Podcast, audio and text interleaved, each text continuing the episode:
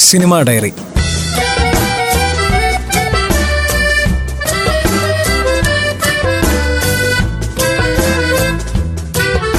നിർവഹണം ശ്രീകാന്ത് കെ കൊട്ടാരത്തിൽ.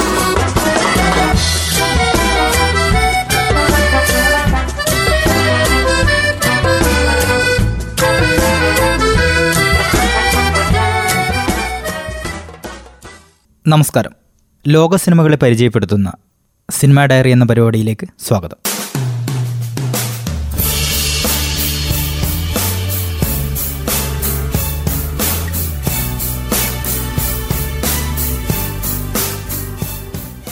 കൊറിയൻ ചിത്രം പാരസൈറ്റിനെയാണ് ഇന്ന് സിനിമാ ഡയറിയിലൂടെ പരിചയപ്പെടുത്തുന്നത് 구라를 좀 치지 뭐.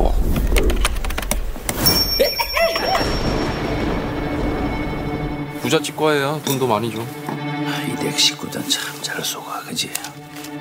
아버지, 저는 이게 위조나 범죄라고 생각하지 않아요. 우리도 뭔가 준비를 해야겠다. 너는 계획이 다 있구나.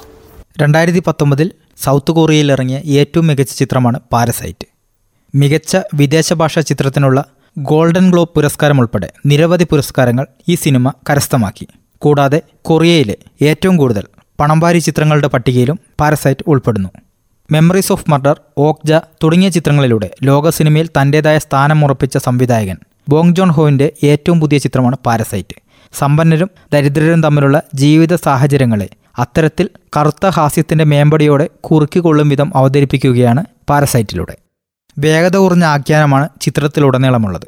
ഒരു ഔട്ട് ഓഫ് ദി ബോക്സ് സിനിമയെന്ന് ചിത്രത്തെ വിശേഷിപ്പിക്കാം. ചലച്ചിത്ര പുരസ്കാര വേദികളിലെല്ലാം ഏറ്റവും കൂടുതൽ സംസാരിക്കപ്പെട്ട സിനിമ കൂടിയാണ് പാരസൈറ്റ് 이게 다 다송이 마음속의 블랙박스인가? 그 검은 상자를 저와 함께 열어보시겠어요, 어머니? 열고 싶습니다, 선생님.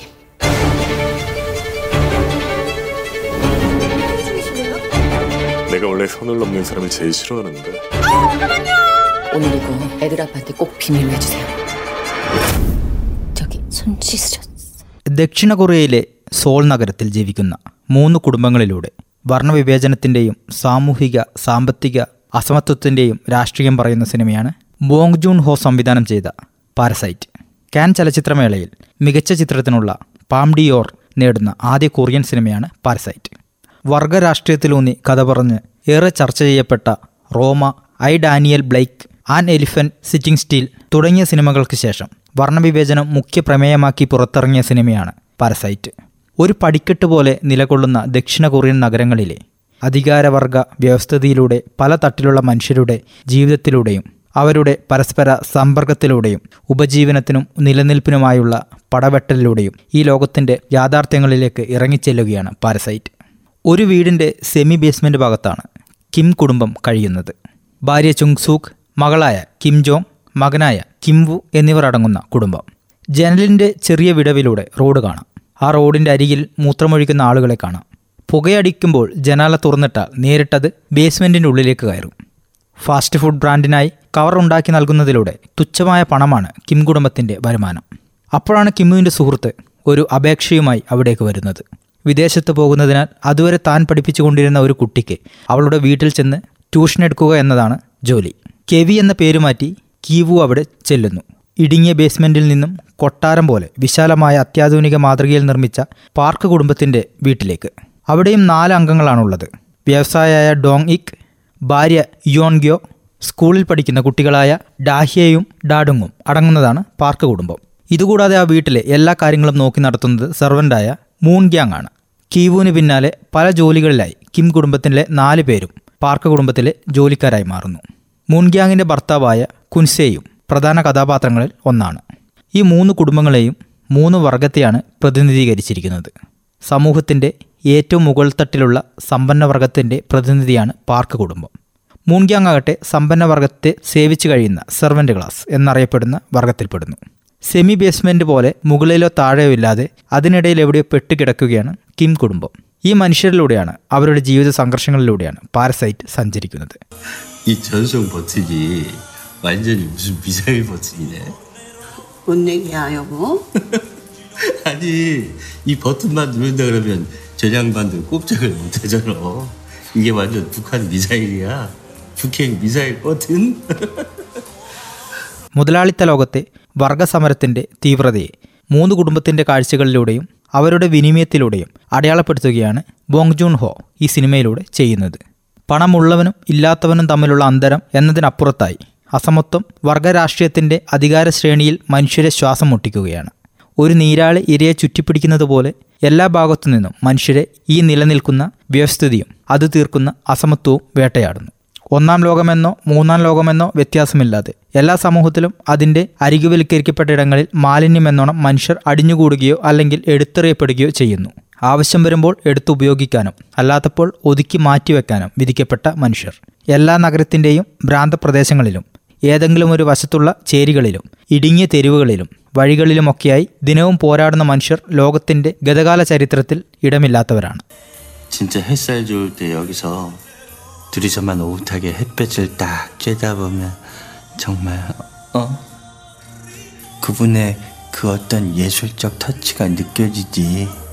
മുകളിലത്തെ വീട്ടിലെ ആളുടെ വൈഫൈ അല്ലെങ്കിൽ പുതുതായി തുടങ്ങിയ കോഫി ഷോപ്പിന്റെ സൗജന്യ വൈഫൈ ഒക്കെ ആശ്രയിച്ചാണ് കിം കുടുംബം കഴിയുന്നത്. നടക്കാനും കിടക്കാനുമുള്ള സ്ഥലമൊഴിച്ചാൽ ബാക്കി എല്ലായിടത്തും സാധനങ്ങളാണ്. ഉറപ്പുള്ള ഒരു വാതിൽ പോലും ഇല്ലാത്ത ഇടത്താണ് അവർ കഴിയുന്നത്. ആ വീട് പോലെ തന്നെയാണ് അത് നിലനിൽക്കുന്ന സ്ഥലവും. കുറച്ച് സ്ഥലത്ത് കുറേയേറെ മനുഷ്യർ. ആരോ ഒരു കൂട്ടമായി വലിച്ചെറിഞ്ഞ പോലെ ഞെങ്ങി ഞെരുങ്ങി കഴിയുന്ന ഒരുപാട് ആളുകൾ. മറുവശത്ത് നാലുപേർ മാത്രമുള്ള വീടിന്റെ വലിപ്പം ഒരു മൈതാനത്തോളമാണ്. അതിലും വലിയ മുറ്റവും ചുറ്റും മതിലും വെള്ളം കൃത്യമായി ഒലിച്ചു പോകാൻ ഓടയും വീടിന് ചുറ്റും പച്ചപ്പുള്ള ചെറിയ കാടും എല്ലാം ചേർന്ന ഒരിടമാണ് പാർക്ക് കുടുംബം. ഇടത്തിന്റെ രാഷ്ട്രീയം വ്യക്തമായി അടയാളപ്പെടുത്തുന്നത് ഹോങ്ക്യൂം പേയിന്റെ ഷോട്ടുകളാണ്. പല ലോങ് ഷോട്ടുകളിലും മീഡിയം ലോങ് ഷോട്ടുകളിലും ഛായാഗ്രഹകൻ ഇടം നഷ്ടപ്പെടലിന്റെ രാഷ്ട്രീയം സൂക്ഷ്മമായി സിനിമയിൽ സമന്വയിപ്പിച്ചിരിക്കുകയാണ്. സിനിമയിലുടനീളം ഇടത്തിന്റെ രാഷ്ട്രീയം നിഴലിച്ച് നിൽക്കുന്നത് കാണാം.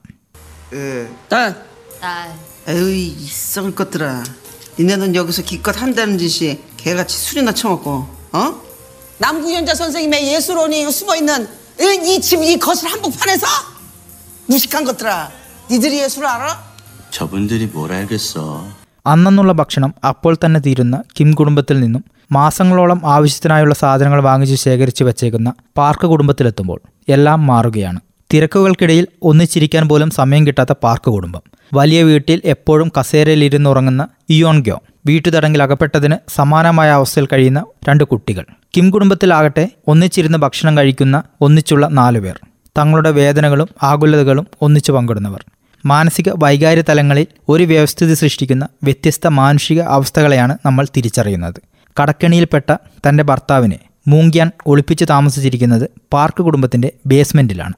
അവിശ്വസനീയമായ കാഴ്ചയാണ് സിനിമയുടെ രണ്ടാം പകുതിയിൽ നടക്കുന്നത്. പക്ഷേ മിക്കപ്പോഴും കെട്ടുകഥയേക്കാൾ അവിശ്വസനീയമാണ് ചില യാഥാർത്ഥ്യങ്ങൾ.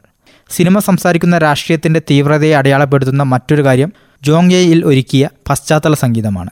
വർഗസമരത്തിന്റെ തീഷ്ണത കടുത്തുവരുന്ന പല രംഗങ്ങളിലും പശ്ചാത്തല സംഗീതത്തിന്റെ അകമ്പടിയോടെയുള്ള അവതരണം ഉള്ളിൽ തുളച്ചു കയറും.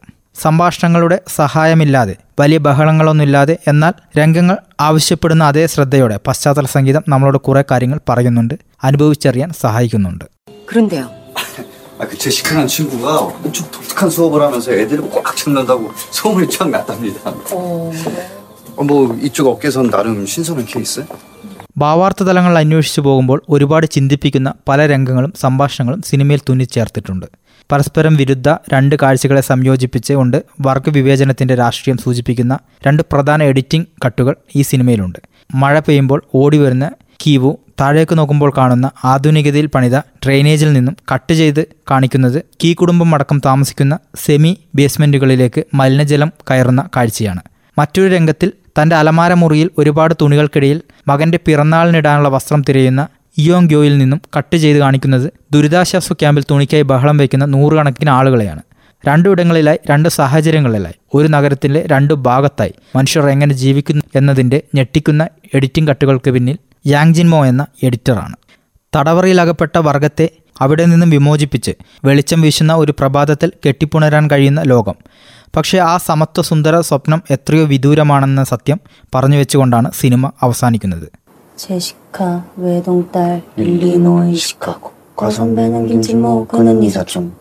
വൾച്ചർ ന്യൂവിന് നൽകിയ ഒരു അഭിമുഖത്തിൽ ബോങ് ജോൺ ഹോ പറയുന്നത് ഇങ്ങനെ.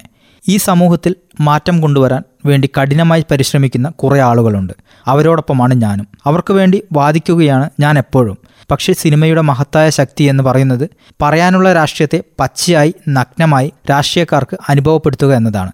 ഞാനൊരു ഡോക്യുമെന്ററിയോ പ്രചരണ സിനിമയോ അല്ല ഉണ്ടാക്കുന്നത്. ഈ ലോകത്തെ എങ്ങനെ മാറ്റാമെന്ന് പറഞ്ഞു തരുന്നതോ അല്ലെങ്കിൽ ചില നികൃഷ്ടമായ കാര്യങ്ങൾ സംഭവിക്കുന്നത് കൊണ്ട് അതിനെതിരെ എങ്ങനെ പ്രവർത്തിക്കണമെന്ന് പറഞ്ഞു തരുന്നതോ അല്ല എന്റെ സിനിമകൾ. മറിച്ച് യാഥാർത്ഥ്യത്തിന്റെ ഭീതിപ്പെടുത്തുന്ന എപ്പോൾ വേണമെങ്കിലും പൊട്ടിത്തെറിക്കാവുന്ന ഭാരത്തെ കാണിച്ചു തരികയാണ്. സിനിമയുടെ സൗന്ദര്യം അതാണ് എന്ന് ഞാൻ വിശ്വസിക്കുന്നു.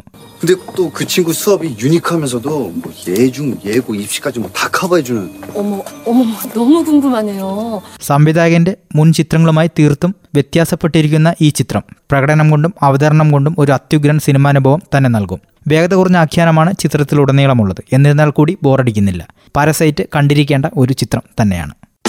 Cinema diary.